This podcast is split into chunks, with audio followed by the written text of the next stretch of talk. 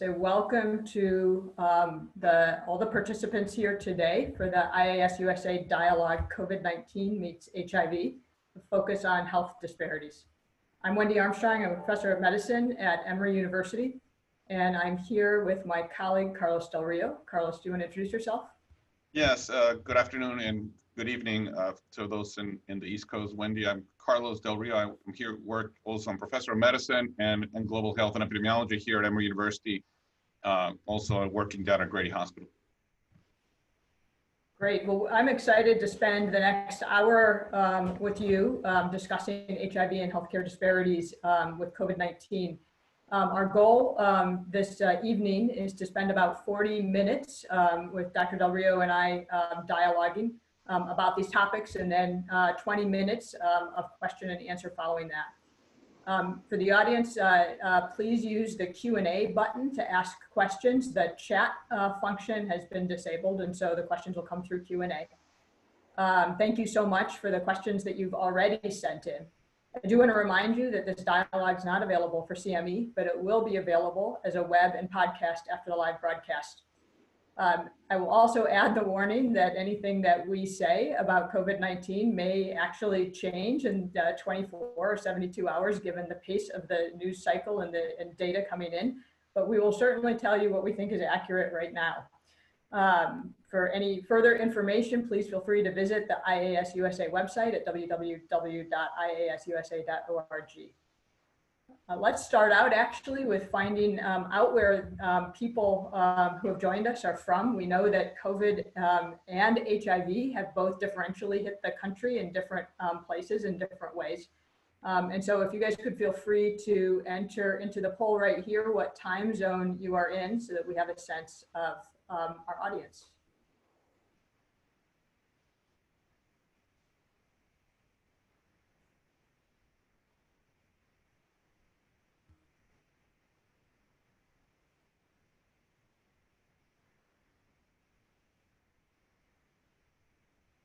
All right, so fifty-eight percent of you are from the Eastern U S, leading the pack um, in the evening uh, time zone, I guess, when people are free, um, followed by the Pacific U S at nineteen percent, uh, eleven percent in the Central U S, and uh, the mountain states are coming in behind. Um, so I think uh, both of us sit in the Eastern time zone, so that's uh, uh, uh, easy for us to uh, relate to. Um, Carlos, do you have any um, initial thoughts? You have a long career um, in H I V um, and a shorter career in COVID nineteen, um, but clearly it's been a very interesting intersection of these two epidemics. Yes, I think it's been uh, fascinating, and I think there are two, two things. First of all, I think some of us have got interested and started looking at COVID nineteen because we are in infectious disease. This is what we train for. We're excited about epidemics. We're excited about new things. We're excited about learning how things take off. And, you know, I had been involved in the two thousand nine pandemic, and it was really interesting to see how this was evolving. But I would, I would say honestly that I did not think it was going to be what it is right now. But then it started to get very interesting when we started to think about how would this and H I V superimpose. And I, I'm, I just want to show one slide that I got from the N I H uh, recently. And I think it's a useful slide because it just shows in our country where we stand currently with H I V and where we are with COVID uh, patients. And, you know, granted, there's about a million, three million, four people living with H I V. There's now about, you know, two point three, two point four million people that have had COVID. Not many of them are living with COVID because, you know, again, you get infected and then you get better or you, or you die. But the number of infections, but one thing that strikes you is how this superimposition and how we, you know, what this disease, very much like H I V, started in the, in the northern U S and in the West Coast, it's very rapidly moved to the South. So I think it's it's almost feels like H I V, but in, in a very fast pace, right? What took years to happen in H I V is happening in, in months here in, in, in, in COVID. And a lot of things are similar and a lot of things are different. So when we started seeing patients with COVID, I think, you know, I remember calling you and saying what's happening at, at, at the Ponce Center. You, you direct one of the biggest clinics in the in the U S, six thousand plus patients. And, and you were scrambling. You were really dealing with, you know, there was an, a potential outbreak, there were patients, there were staff, and you really rapidly moved into into models. So not only did you see this, but you also adjusted care so patients wouldn't suffer. So tell us a little bit about the initial experience with caring with patients. Yeah, so I um, am the medical director of um, our, H I, our large H I V AIDS clinic um, in Atlanta. That is a Ryan White funded clinic that cares for our un and underinsured patients. And so we see, living in the South, um, in the midst of the epidemic, we see a, a significant cohort of individuals with late stage AIDS and with uncontrolled H I V, as well as um, a group with uh, more stable disease. And so certainly early on, um, there were a variety of things that were making us very nervous. The first, of course, being how is this going to impact our population? Um, and, and our feeling was that we had an incredibly vulnerable population, um, and so we were very, very nervous. Um, I think uh, uh, very early we took steps to try and restructure the clinic. Um, we, we also felt like we were sitting at an intersection where, um, on the one hand, we would love to tell everyone to stay home and ramp up telemedicine rapidly, which is um, part of what we did. But on the other hand, we had a lot of patients who rely on our monthly medications, and the only place that they can receive them is in the clinic um, because of the lack of insurance. And so we um, uh, were struggling with the fact that we didn't want patients to fall out of care and to, um, to uh, fall off medications and have um, a, a different cause of death for people. We were nervous enough about the, the, the direct effects of COVID nineteen not to have patients um, also die of untreated H I V. And so there was the stress of how is this going to impact our patient population, and how are we going to keep the clinic doors open in a way that was safe but limit the patients that came into those who um, most needed to be there.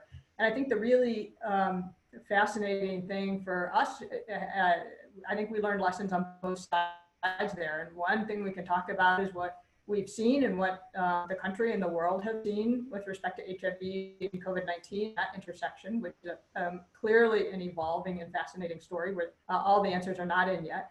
And the second um, is how did we adapt to this, and what have we learned about providing patient-centered care to patients um, uh, that was forced to happen more quickly because of a COVID nineteen pandemic? But what do we take out of that um, into the future to better care for our H I V patients, um, uh, including those that were um, had more barriers to care? Uh, and, and, and so I think it's been um, really, really fascinating. You know, I think there are a couple things also to me very interesting. One of them is very early on in C D C and another site, we saw H I V as a risk factor, because you said, you talk right now about a vulnerable population, right? We thought like immunosuppression this would be, and we would see a lot of patients because we have a, a large, you know, large H I V population here in Atlanta. But what was also becoming interesting to me is that the literature wasn't full of reports of patients with H I V. In fact, there was a very scant literature. So it almost appeared like either H I V was not a risk factor or we weren't picking it up. And I think what we have learned so far, and correct me if you think differently, is that the vulnerability that you mentioned, the vulnerability of our patients, is actually not their H I V, but is their social vulnerability. It is that that puts them at high risk. So that, I think, then takes you to the whole issue of, okay, you know, it's it's all about health disparities. It's all about what puts people, what how health inequities impact H I V are also impacting COVID. And that, to me, really brings it around, you know, a one eighty degree way, right? It is not, the patients, many of the patients we're seeing coming in with COVID actually have controlled H I V, but it's it's it's COVID that is bringing them in, and it's not because of H I V, it is because of their social and other structural issues that we can talk about. But really the literature has been, I think, I think it's beginning to be pretty consistent that it doesn't look like H I V, maybe there's one article for South Africa suggesting that there's higher risk, but the other articles are really not suggesting a higher risk for H I V, right?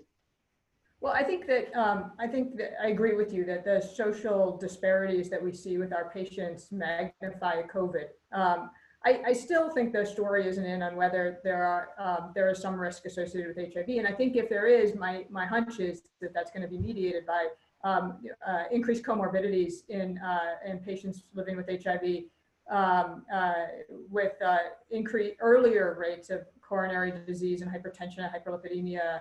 Um, and so on. And certainly those are the um, populations, or those are the patients that have been at risk or that have had more serious outcomes when you look at the series that have been published around the world. And although the South African paper that you just mentioned tried to control for some of that and still showed an increased risk of um, hospitalization and death with H I V, um, uh, uh, I suspect um, the, the rest of that story is probably social disparities.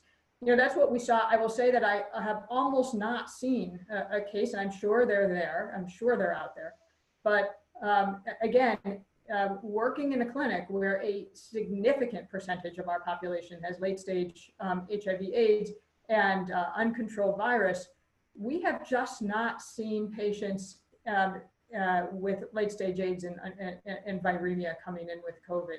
It is, again, our more stable patients um, who have been living with H I V for longer um, with comorbidities that have had challenges. And so I'm fascinated Um, by the fact that the immunosuppression that comes from uncontrolled H I V is not, does not seem to be um, the issue at all.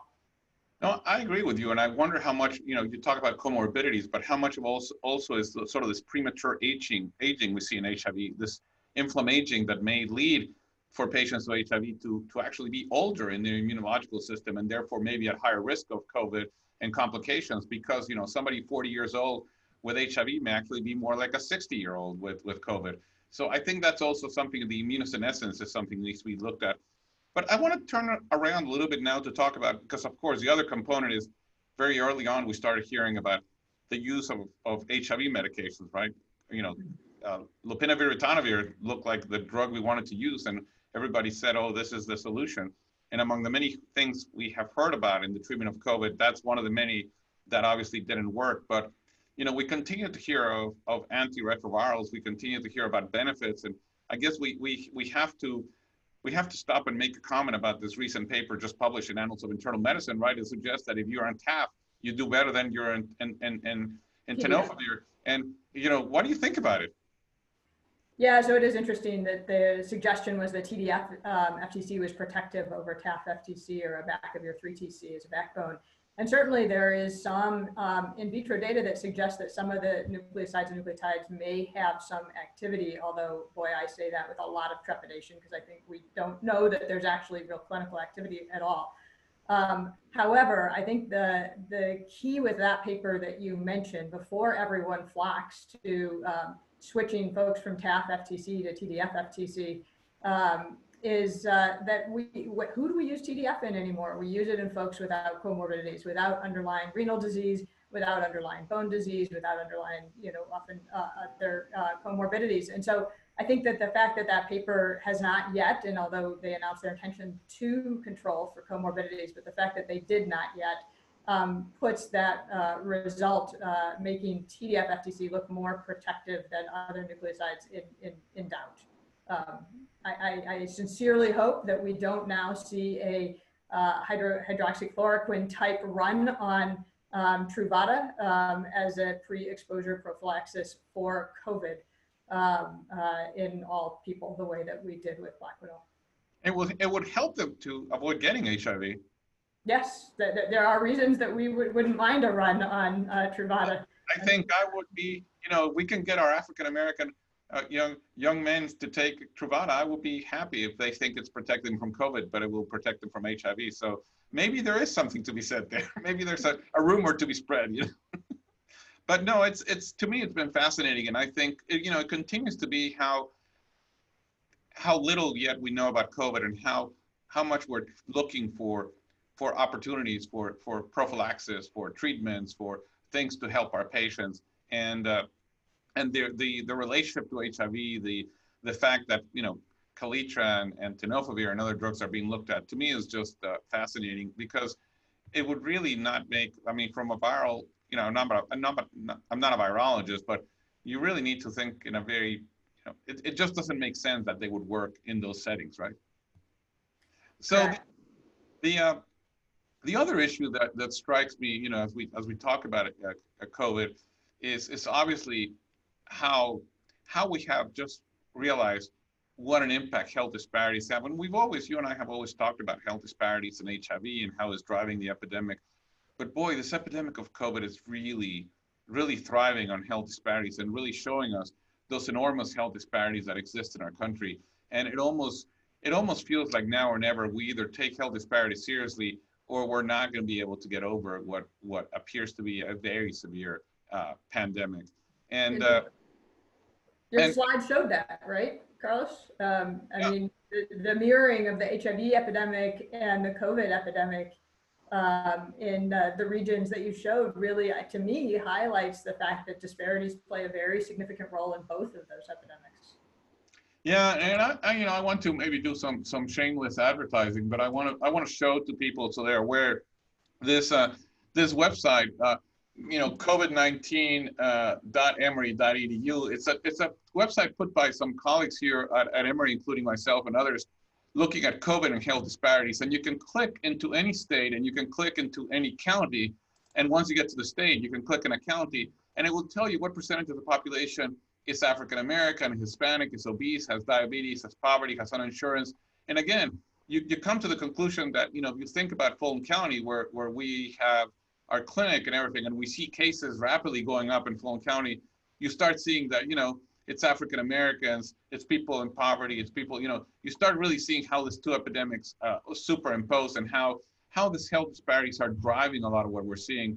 And I just worry that, that we, we definitely, I think this is a good opportunity to think about how do we address, as we think about addressing COVID, how do we not miss the opportunity to also link it to addressing H I V? Because let's not forget, we were supposed to be ending the H I V epidemic, right? We were, and, and we are in one of, we're, we are sitting in, in, in an area that has four of the forty-eight counties that were targeted for the end of the H I V epidemic. So uh, what do you think we ought to do to think about those things? I mean, how do we make sure that we, both diseases are stigmatizing, they're a little different, but at the same time, they're running in the same population. So how do we use that opportunity in, a, in an effective way? Well, I think actually there's a number of things we can do, and, uh, and I, I, I know what part of what you're thinking, but just to add a couple other things into the mix, you know, almost anything we think of that would help with um, uh, reducing disparities in COVID. Obviously, the thing, the, the most important things that we can do are eliminating, you know, uh, structural racism and a variety of the other, you know, very hard problems that we need as a country to work toward over a long term. But in the short run, you know, what kinds of things can we do to try and mitigate some of the disparities? Um, and um, uh, among those, there almost always are things that would help us with H I V as well. So for example, um, how many patients have I seen now um, in my clinic who have COVID, who's to tell, and I'll say, uh, you don't need hospitalization, go home and isolate yourself. Um, and they'll say, you know, there's seven, eight, nine, ten people living in my, you know, few room house. How do you think I'm going to isolate myself? So again, just like um, housing options for quarantine are important in COVID, we also know that housing period is healthcare for H I V, uh, that that is uh, an area of stability. And so th that's one thing that we could provide. Another, for example, that we um, talk about all the time is, you know, uh, uh, you know, we have seen now several series where um, uh, there are clearly disproportionate, there's disproportionate effects on our um, Black American population, our Latinx population with COVID.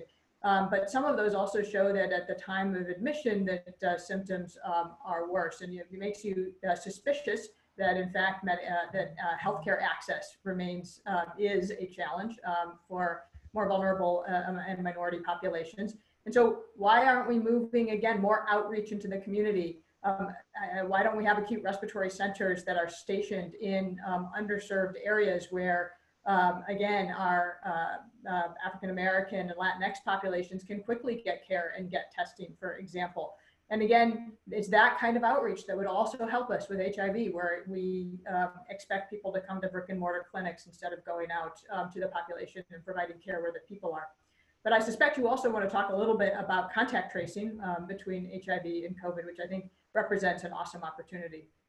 Well, I, and I want to talk also about testing, right? As we as we ramp up testing, and as we think, you know, I mean, the the, the testing infrastructure, the way we're testing for COVID, which is through P C R, that testing infrastructure exists in our country because we built it for H I V. If we hadn't been doing viral load testing as a routine part of care, we would not have the big Roche and Abbott and other machines in our in our laboratories that are used to running P C Rs all the time as part of their sort of this. It's part of clinical care for us to to get a viral load. And I think now we're using it for COVID, but it's the same. You know, the C FARC laboratories. A lot of labs are now saying, "Hey, I, I'm going to start doing COVID because."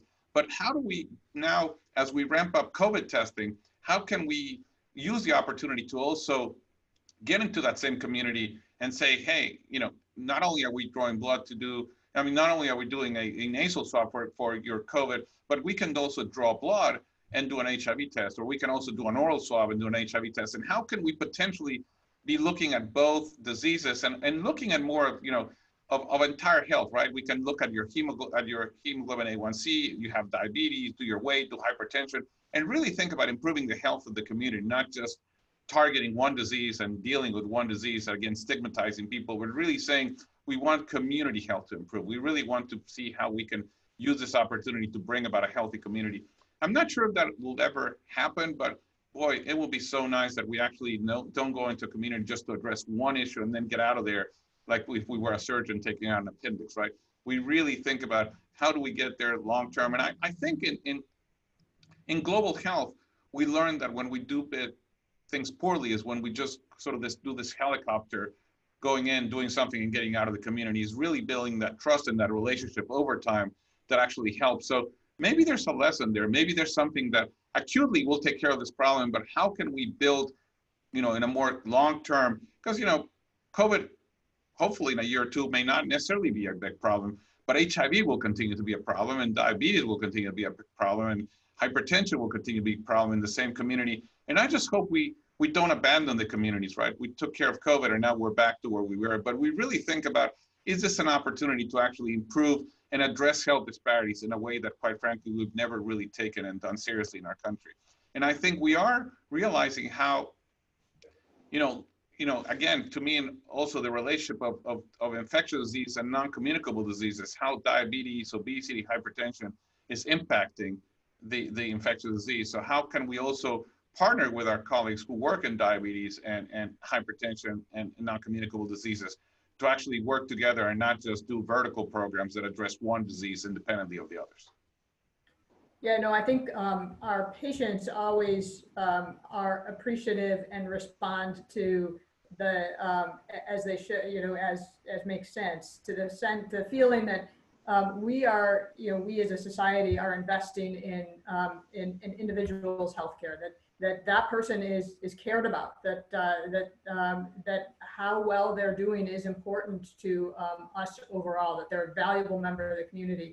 And I think, um, as you said, um, and, and and as has been shown again in uh, in uh, global studies as well, um, when we invest in the community, when we show a, an interest in health overall, it's also tremendously destigmatizing. It's tremendously destigmatizing to get an H I V test if you're also getting your blood pressure checked, your hemoglobin A one C, and your COVID test. Um, and uh, uh, we have such a, a, a wonderful opportunity, I think, to start to rebuild what is a decimated public health infrastructure in this country. Um, uh, through the impetus that is um, COVID nineteen and the um, you know national um, you know interest that that has generated. Um, it's the same argument again for why we really uh, again need to think about uh, refunding our um, uh, uh, departments of public health and the C D C and so so much of our infrastructure that is decayed at this point. And it will help us um, not only with H I V and COVID, but again um, the health of our population overall. So one thing that I want to ask you and, and have a, a sort of a discussion about is, is what do you think is going to happen as a result of COVID with, with the H I V care continuum, with, with our goals to end the epidemic? Are we going to end this and say, oh my God, we've gone back so much? I mean, I'm worried about, you know, less testing, less linkage to care, less PrEP, but what do you see, what do you think, or is there an opportunity that actually this may not be that, that, that so dire? Yeah, honestly, I think there's going to be two sides to the coin. And um, I think many of us have spent a lot of time thinking about this. I will tell you, when this started, I thought the End the Epidemic initiative was over, that we were going to step back a decade. Um, and I think that in some uh, areas that, that we will um, be hurt. Uh, we know that H I V testing has shut down in many jurisdictions, that there were outreach events that just haven't happened, that clinics stopped doing H I V testing, considering it non-essential care, and so on. I think we've taken a hit there. I think we've taken a hit with testing for sexually transmitted infections. Um, that requires individuals to come in, um, and um, and that kind of sampling is difficult when you're trying to keep, uh, when patients are afraid of coming to healthcare settings. Um, On the other hand, I think we've done some really fantastic things that, um, that actually may make a huge difference. One of them, and I think um, anyone on this call who is in healthcare right now will be nodding um, along, is telemedicine. You know, we finally have really jump-started telemedicine. I've, the V A has been ahead of us for years in this um, area. Some clinics were really clairvoyant in doing telemedicine, but most of us weren't.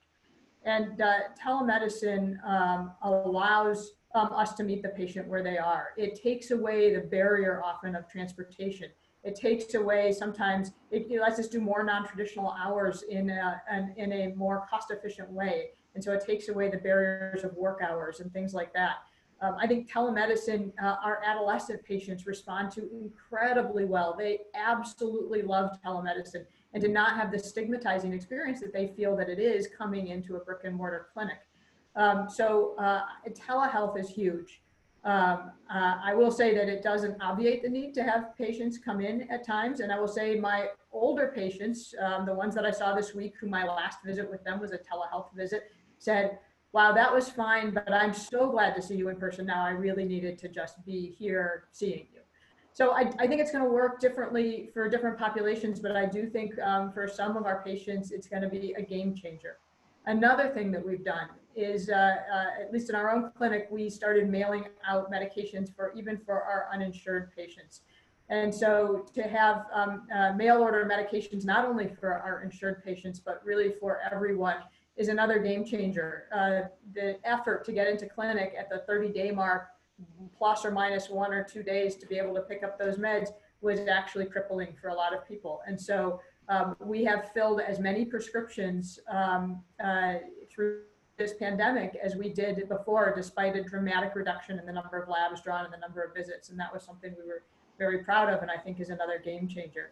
A third important game changer that I think advocacy will be important to preserve is the um, loosening of requirements from the Ryan White H I V AIDS program to allow us to continue to have people enrolled without bringing in as much paperwork. Um, many of these were local jurisdictional requirements, but, uh, but to put our patients through less, to be able to stay in care and to have that last for longer, very, very, very important. Um, and I think uh, something that needs to continue if we're going to make progress for ending the epidemic into the future. Um, and then um, many places um, were able to take advantage of ninety day medication supplies, and that's another um, huge piece.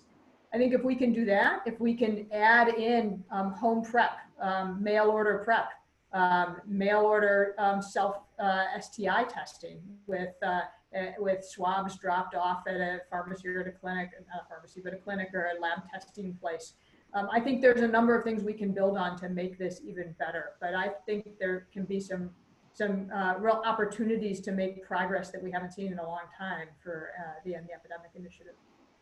No, I agree with you, and, and I've just mentioned, so it gives you a big smile, one of our colleagues who was listening, Melody Palmer, just said, maybe we could just rethink the healthcare infrastructure again, you know, and include building a, a community uh, approach with, with outreach providers, navigators, nutritionists that goes to the community and to the neighborhood. So they are seen as twenty-four seven as part of the community, as opposed to having the hospital or clinic in a high rise that is thirty to forty minutes from the neighborhood. And, you know, I couldn't agree more. I think this is an opportunity to, to actually break down. I think one thing that COVID has done is, is break down the walls of the clinic and, and, and make it and, and, and decrease the regulations that, that were that were, I think, you know, the urgency has been the, the, the you know, the crisis is the mother of this, of, of, change, of change. And we've been able to do some things in ways that I think we would have never been able to do had not there been a crisis. And I think we need to take advantage of that.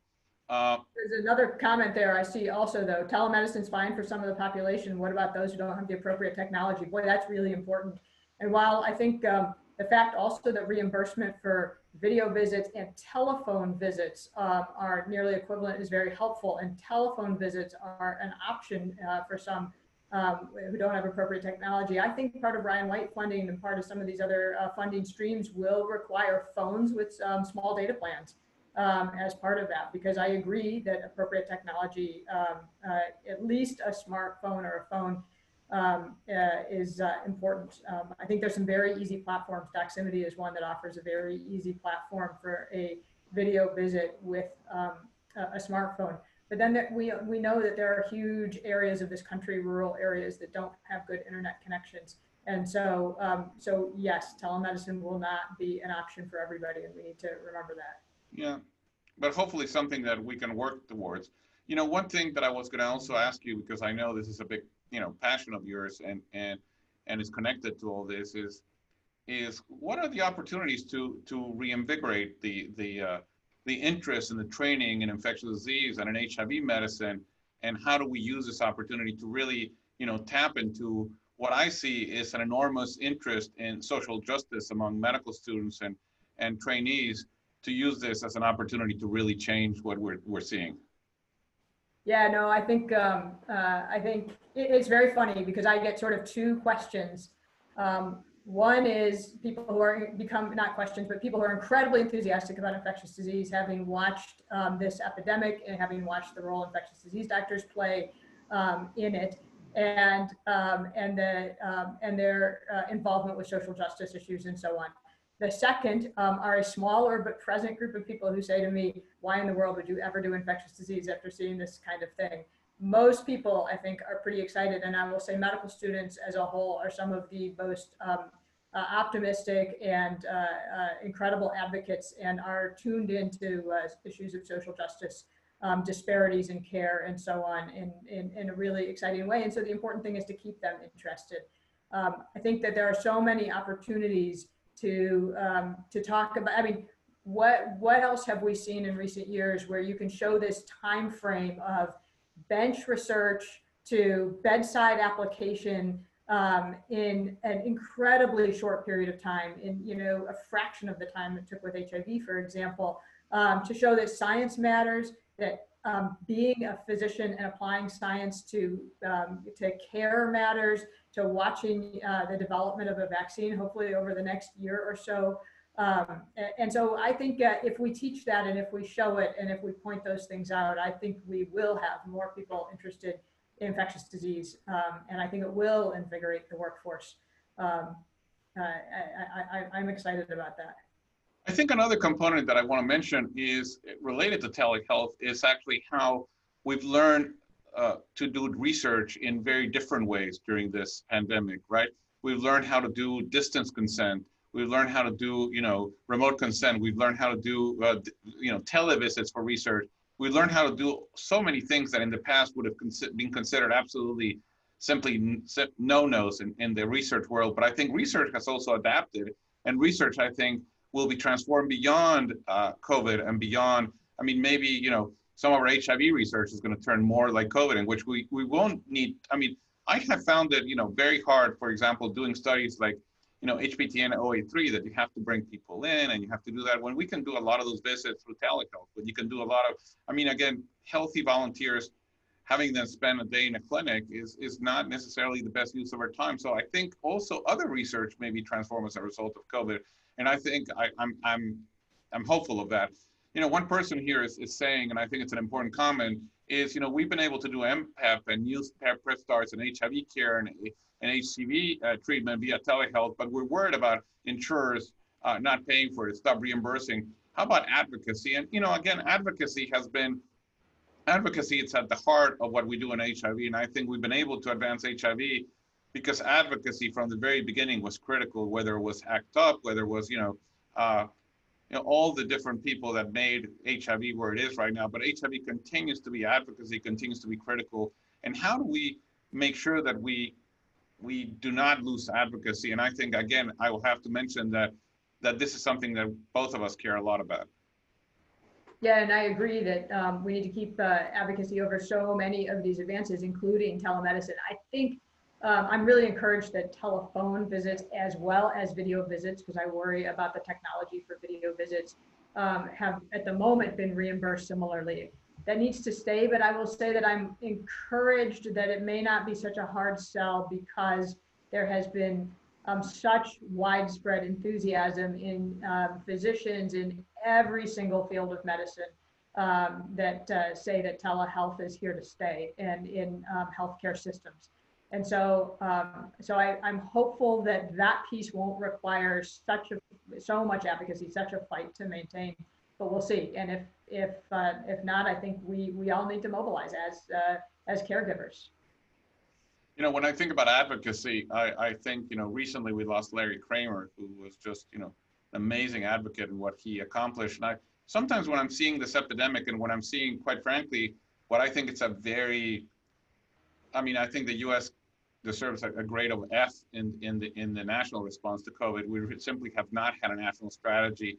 We are where we are because, you know, because we really have not taken things seriously from, from the top down.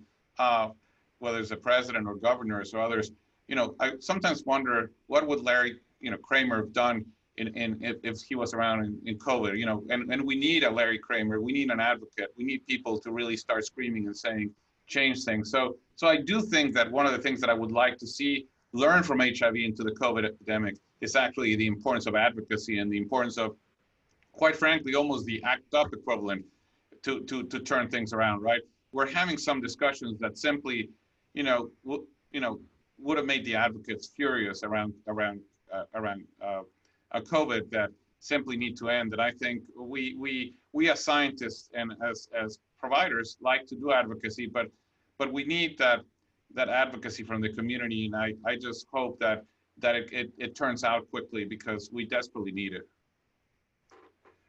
And I think we need that advocacy again around the disparities. I I um, have certainly, you know.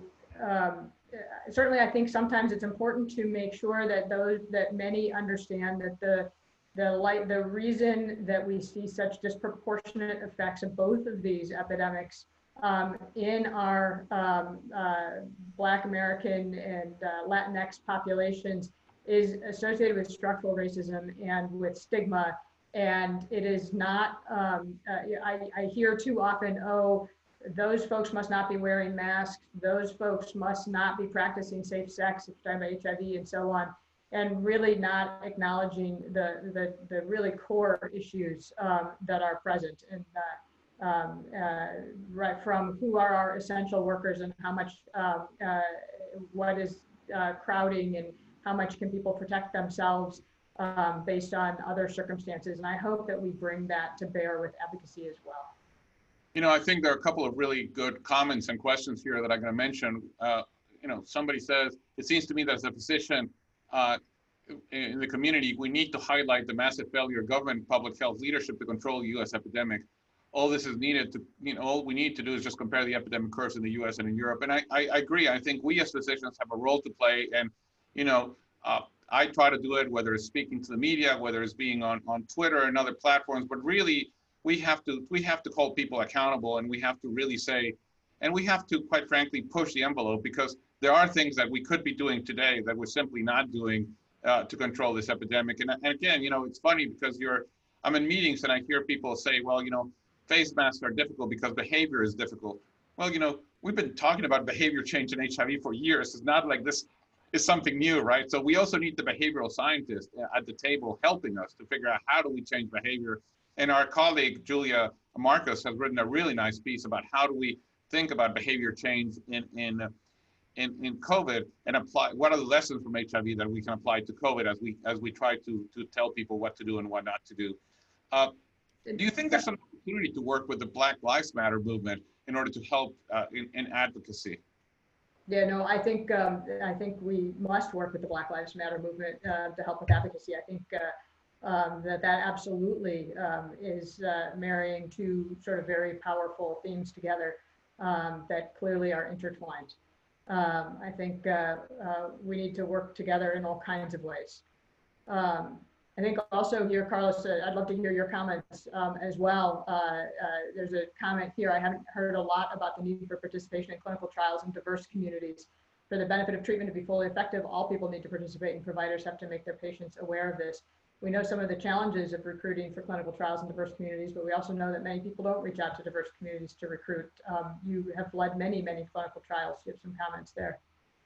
No, I think that's absolutely right. And I think I also worry about as we are, you know, it'll be in six weeks, we're going to be start enrolling in, in a vaccine study. And, you know, if we're talking about an efficacy, a phase three vaccine study with the, with the Moderna vaccine. And, you know, we have to enroll Uh, Black and brown people, and we have to uh, go toward the most affected communities. And trust is going to be critical. I mean, how do you get them interested in a clinical trial? How do you do that? And I think that those of us doing H I V uh, uh, research, I would say, have a little bit of an upper hand in that, because at least for the years that I've been doing H I V treatment and prevention research, I've been working with that community. I have a community advisory board in our research. We have trust in the community. We have, you know, I'm very proud to say that in, in H P T N zero eight three, this is, a, as you know, a very important and sort of a pivotal H I V prevention uh, research study. You know, in the U S, more than fifty percent of the participants were, were Black, were African-American. And I think that was intentional. And we work hard to make that happen. And it wasn't about recruiting the easiest participants. It was recruiting the right participants that was the mandating that we all really tried to do. And it was it was not easy, but at the same time, it was not, uh, it was a very important effort and the right thing to do. So I would say that I hope that as we continue to do the studies and we do the COVID vaccine studies, for example, I hope that the urgency to get the study done doesn't prevent us from developing the community relationship that you need to develop. And that's my only concern, that the funders and the government and the company is going to say, no, no, no, just just get it done, just enroll people. And, and if we don't do the right community engagement to get the trust of the community in the most affected community, like the African-American and the Hispanics, they're simply not going to get enrolled and they're going to be excluded. And I think that's going to be wrong. So I think doing the stu- study right is going to require that we that it reflects the affected community. And it's sixty percent of the people infected in this country, African-American, and twenty percent or thirty percent are Hispanic. They need to be represented equally in the in the vaccine studies that we're going to be doing. Otherwise, I think we have failed as investigators in responding to the epidemic in the community. No, uh, absolutely. And I think um, uh, one of the questions, what are you doing about educating patients about taking a vaccine that's so new? Are you having education sessions, um, particularly for Black and Brown communities? Um, I think uh, um, those will be absolutely necessary, and and uh, and will require um, tremendous trust, as you mentioned, but transparency as well. There's um, so much concern about um, using a, a, a new vaccine um, that has uh, does not have a track record, um, and to be transparent about what that is, how it works, how we think it works, um, what the potential side effects are, and uh, and so on is, is going to be absolutely critical. So I think it's going to be also uh, important that we we remind people that we don't know if the vaccine works. So at the end of the day, that we need to continue providing them, you know, face masks and providing them. It's no different than doing H I V prevention research, right? When when I enroll somebody in an H I V prevention study, I always tell them, my goal is that the study fails. And they look at me like saying, what? I said, yeah, I don't want anybody to get infected, whether in the control or in the or the or intervention arm. My goal is to give you the prevention interventions necessary for nobody to get infected, because that's when we're serving you. This is not just about doing the research. This is really about improving the health of the community. So I would hope, as we're enrolling in the studies, that we continue providing masks and we continue providing education, hand sanitizer, you know, to the individuals participating in the vaccine studies. So they actually, the infection rates actually are lower than what we expect in the population. That may make the study harder, but at the same time, it will be the right thing for the community. Uh, and I think that will increase the trust. The other thing is, you know, I wanted to ask you, there's a question here says, you know, how about positive P C R tests two months after infection? Are you in your clinic requiring people who've been infected to have a negative P C R test before they return to the clinic? We are not. We um, uh, are, first off, we have two, two issues, two responses to that. The first is if somebody needs to be seen, um, we see them, and we actually have a separate area of the clinic for any individual who has a, uh, a recent uh, known infection, um, a positive screen such as a cough, fever, diarrhea, and so on, um, where we have our staff outfitted with appropriate P P E. So folks um, who have um, either medical needs um, with symptoms, or even need to get um, to pick up uh, uh, prescriptions or um, you know, any other sort of vital uh, uh, things from the clinic, that can happen in a P P E-rich uh, environment. Um, but the second thing is if somebody doesn't need to come in, we are not um, requiring them to have uh, negative testing. We're using the um, C D C criteria um, uh, that are similar to the return to work criteria, that someone can enter our main portion of the clinic Um, uh, uh, after ten days and uh, with uh, three days afebrile and reducing symptoms. And so, um, so we are not, uh, uh, I think the challenge is we, we don't have the, the testing capability and the staff, and, and I don't see the benefit, honestly. I, I agree with you. And in fact, I think the literature is clearly showing us that people that remain positive two and three months out are actually not infectious. And they're, I think we still don't understand exactly why they remain positive, whether this is, you know, part virus excretion. I, I've, I'm recently seeing in the hospital this lady who's in her late seventies, and she tested positive in May. She was sick in May. She became negative, and now she's back in the hospital again. But she is, you know, she started therapy for her arthritis, for rheumatoid arthritis, and started immunosuppressive therapy. And I think she, you know, she's totally asymptomatic, but she's got a positive P C R. But I think her positive P C R may may have been precipitated by the treatment. I, I really have, have trouble understanding, and I think there's a lot of us, a lot still for us to learn. So one of the other issues is, you were also one of the very first clinics, even, you know, in, for us in Grady, but in other places, that very rapidly implemented universal masking in the clinic. And I think, you know, when I think about being in the clinic, how do you, uh, how do you ensure that that the staff really buys into, you know, not knowing, I mean, because you, you talk about symptom screening, but we know there's a fair number of asymptomatic transmissions. So how do we, how, what do we do in a clinic environment to ensure that our, that our, you know, Our, uh, our waiting rooms are safe, our clinics are safe, our staff is safe. And I know that you have put a lot of effort into really ensuring the, the safety of our staff. Yeah, no, I'll say um, early on, um, we did have some of our staff um, become infected. And, um, and you know, that I think was devastating for us. Um, and it became very, uh, it, it, it, our concern was always for safety, and we wanted people to come to work feeling safe. Um, and uh, that uh, really underscored that for us as well. So um, I think uh, uh, as quickly as sort of the science evolved and it became clear that there was the possibility of asymptomatic spread and so on, um, we did um, uh, very quickly have universal masking. Um, and then in addition, um, we screened every single um, healthcare worker in our clinic. Um, uh, first by phone. We called every employee, and we have more than two hundred employees, um, over a, a one day stretch to inquire, and any soft symptom, um, we kept them um, out, got a commitment to, to uh, not dock their pay for that, and we kept them out until it was either clear that they were um, improving and uh, this was unlikely to be consistent with COVID, or it could be something of concern, in which case we uh, kept people out for a longer period of time. And so that was very, very critical initially. And the staff having personal conversations, I think, felt um, safe with uh, that, as well as universal masking. And then we, um, uh, again, uh, introduced symptom screening and temperature screening at the door. Um, shortly after that, we were able to introduce universal masking for all of our patients as well. But it took, you know, honestly, a second to get the supplies of masks that we needed in order to do that um, in addition.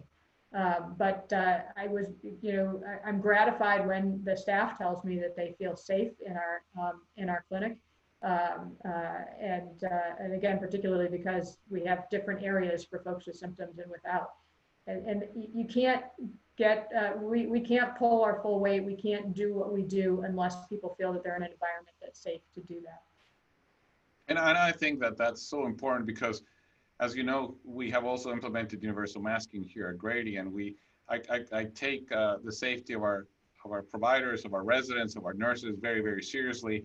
And and because of the things we've done, the risk has actually lowered. Now the challenge is to tell people, well, the people that we see getting infected is not in healthcare; they're getting infected in the community, and we have to remind people, look, you know, in the hospital you're safe, but when you go outside, if you go out to a party because the bars are open and the restaurants are open, that's where you're going to get infected. And we need you to understand that there's a pandemic. And now, so the challenge is now the universal masking, not in the hospital, but in the community, that right. is becoming really complicated. Right?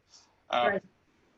That's where the education is. So, so it's a good question here. And I want to mention, you know, what is being done as far as linking to the All of Us uh, research database. And I think it's interesting that this mentioned because uh, Kelly Gebo from All of Us has actually been in touch with us, and, and we are going to look in ways into actually link uh, the All of Us uh, research study into the vaccine studies, because I think there's a lot to be learned, and there's a lot to be to be uh, an opportunity to really partner there in a significant way.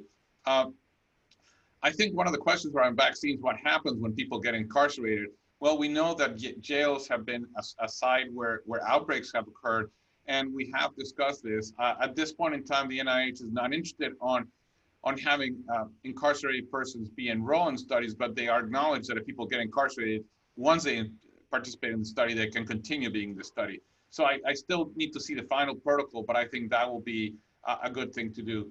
Uh, uh, you know, anti-vax, I think the COVID vaccine is the first vaccine that hasn't been uh, launched and, and already has an anti-vax movement attached to it. And I think there's a lot that we need to do to educate uh, the community. And I, again, uh, uh, Saad Omer and others that I've known have working very hard at trying to achieve this. Uh, I think I think it's time to to maybe talk about uh, a, a final thought around issues related to to to mental health, substance abuse, because I think as we see people being confined, and we see people staying at home, anxiety, depression, we're beginning to see mental health issues in in and and uh, I think being overlooked, and I'm afraid that we will also be you know be seeing increase in substance abuse. So how are we linking to mental health professionals and substance abuse in the management of our patients?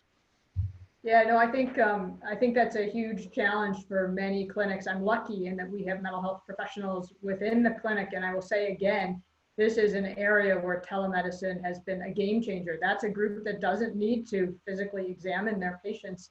Um, and uh, uh, while it can sometimes be a barrier if the patient doesn't have a safe place or private place to engage in a mental health televisit, Um, that's an area where uh, the uptake has been substantial. And in fact, we've had more mental health uh, visits, um, uh, probably in part related, I think, to anxiety about COVID um, uh, through this. But I think we need to continue to have those resources available and to have more mental health um, opportunities available. Because like I say, I'm lucky we have mental health professionals in the building, but it is still very hard to find access to mental health professionals for many of the clinics um, around the country. Similarly, um, with substance use disorders, and to find uh, medication-assisted therapy programs and so on.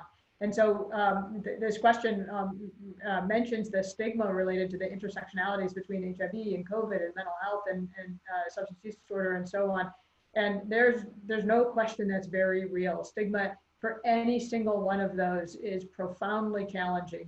Um, I uh, didn't actually appreciate how challenging the COVID stigma was until Uh, I had a patient just um, uh, reduced to tears when I told her that I was going to test her for COVID and I was concerned. Um, and she, you know, she said anything, anything but that, um, uh, you know, I, and it was just, it was so um, clear to me that uh, uh, the stigma related with COVID is, is uh, really um, poisonous as well. Um, I, I think those are very dangerous intersections, and they're dangerous um, to keeping people out of healthcare. And I think the intersection is, uh, I've seen that with, with COVID as well, and is, is that if people are afraid they're going to find to be positive and then will have to be isolated, they're not going to be able to keep their job and, and they're not be able to feed their children. And so it really becomes a, an issue of having a safety net, right? And having the ability to, to, to, to be able to isolate from a financial standpoint. And I think that's one of the issues that I think we see. And I mean, you know, the ability to isolate, the ability to shelter in place, you know, it's a luxury, it's, it's a privilege. And I think we tend to forget that, that those of us that are able to telework and to shelter in place and to protect ourselves are, are privileged because of that. And I think we need to understand the challenges that people have sometimes complying with what we think is sensible public health. No, that's, uh, that's one hundred percent true. And, you know, I think, um, as again, we're sort of coming to the end of our time, that's such a take-home message is um, how important our public health infrastructure is, how much it needs to be resourced, but how we need to really, again, look hard and not look at the easy answers of, uh, but how are we going to address disparities and how are we going to get our public health infrastructure out to the communities that need it, and how um, are we going to provide the kinds of services um, taken to the people that are necessary in a stigma-free and a non-stigmatizing way. And we haven't learned that lesson completely yet with H I V. We've been trying to learn that lesson. And I think, uh, again, we need to learn the same lesson over and over and over again. So we've got five minutes left. So I'm going to ask you uh, some closing uh, comments. And I'm going to just basically say, ask you to, you know, pull out your crystal ball and say, you know, a year from today, what do you think we're going to be in? And, and what do you see? What would be your, your best and your worst sort of scenario a year from now? Wow. Um, well, my best scenario is that we have crested COVID um, we've controlled COVID, that uh, there's a somewhat effective vaccine, and um, and that we are again moving forward on ending the epidemic, but with some new tools in our toolbox um, that actually may enhance um, some of our ability, um, uh, and that we will begin to have ways to uh, to have greater PrEP uptake and greater um, uh, uptake uh, to to clinics that are not all brick and mortar. To me, that would be the best case scenario, is that we learn some lessons from COVID, we get past COVID, and we move forward um, in ways that can be really helpful. I hope that it's not the worst case scenario, that we're still struggling with COVID and that we're losing patients to care and H I V, um, and that stigma increases, and um, and that we're seeing deaths due to both diseases. Yeah, no, I, I agree with you. I would I would just also add that I think uh, I almost would love to see, when we get out of COVID, a sense of what happened after, you know, the Second World War. There's a, there's a renewed uh, desire of a country to rethink, to to a renaissance in our ability to think about about disparities, and to think about, when we do the autopsy of, of the of, of the outbreak, we just not only talk about the failures, but we talk about the failures of, of society, right?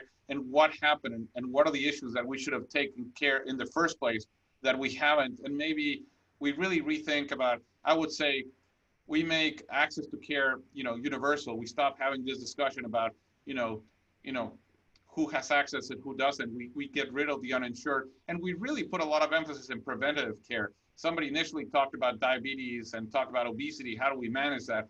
You know, we manage it by preventative. We manage it by improving health in the community, by improving food in the community, are things that we do outside the clinic. And I think investing in decreasing disparities is something that I would hope happens as a result of COVID.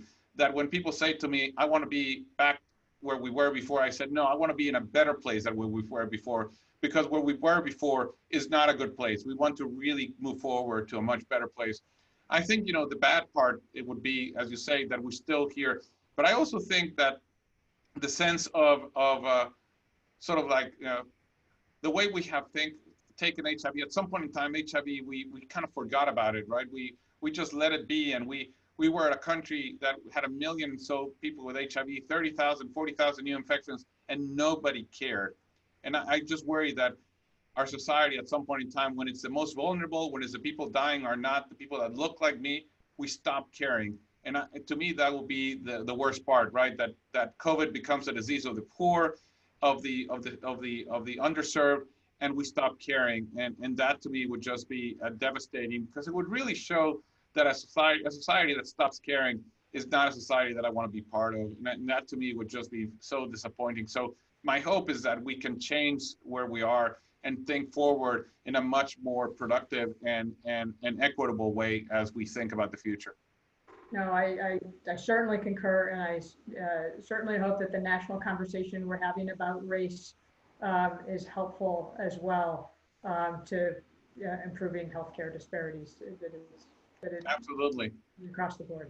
Well, listen, it's been really uh, fun talk to you about this, and uh, and maybe it's time to wrap it up. I think so.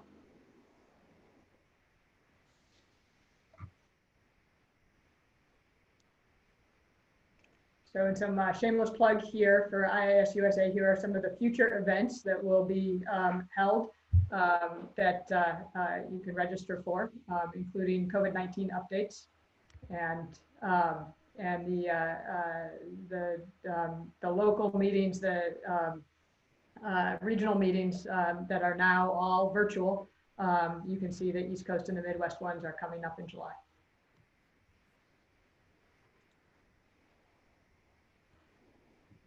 Along with a host of webinars.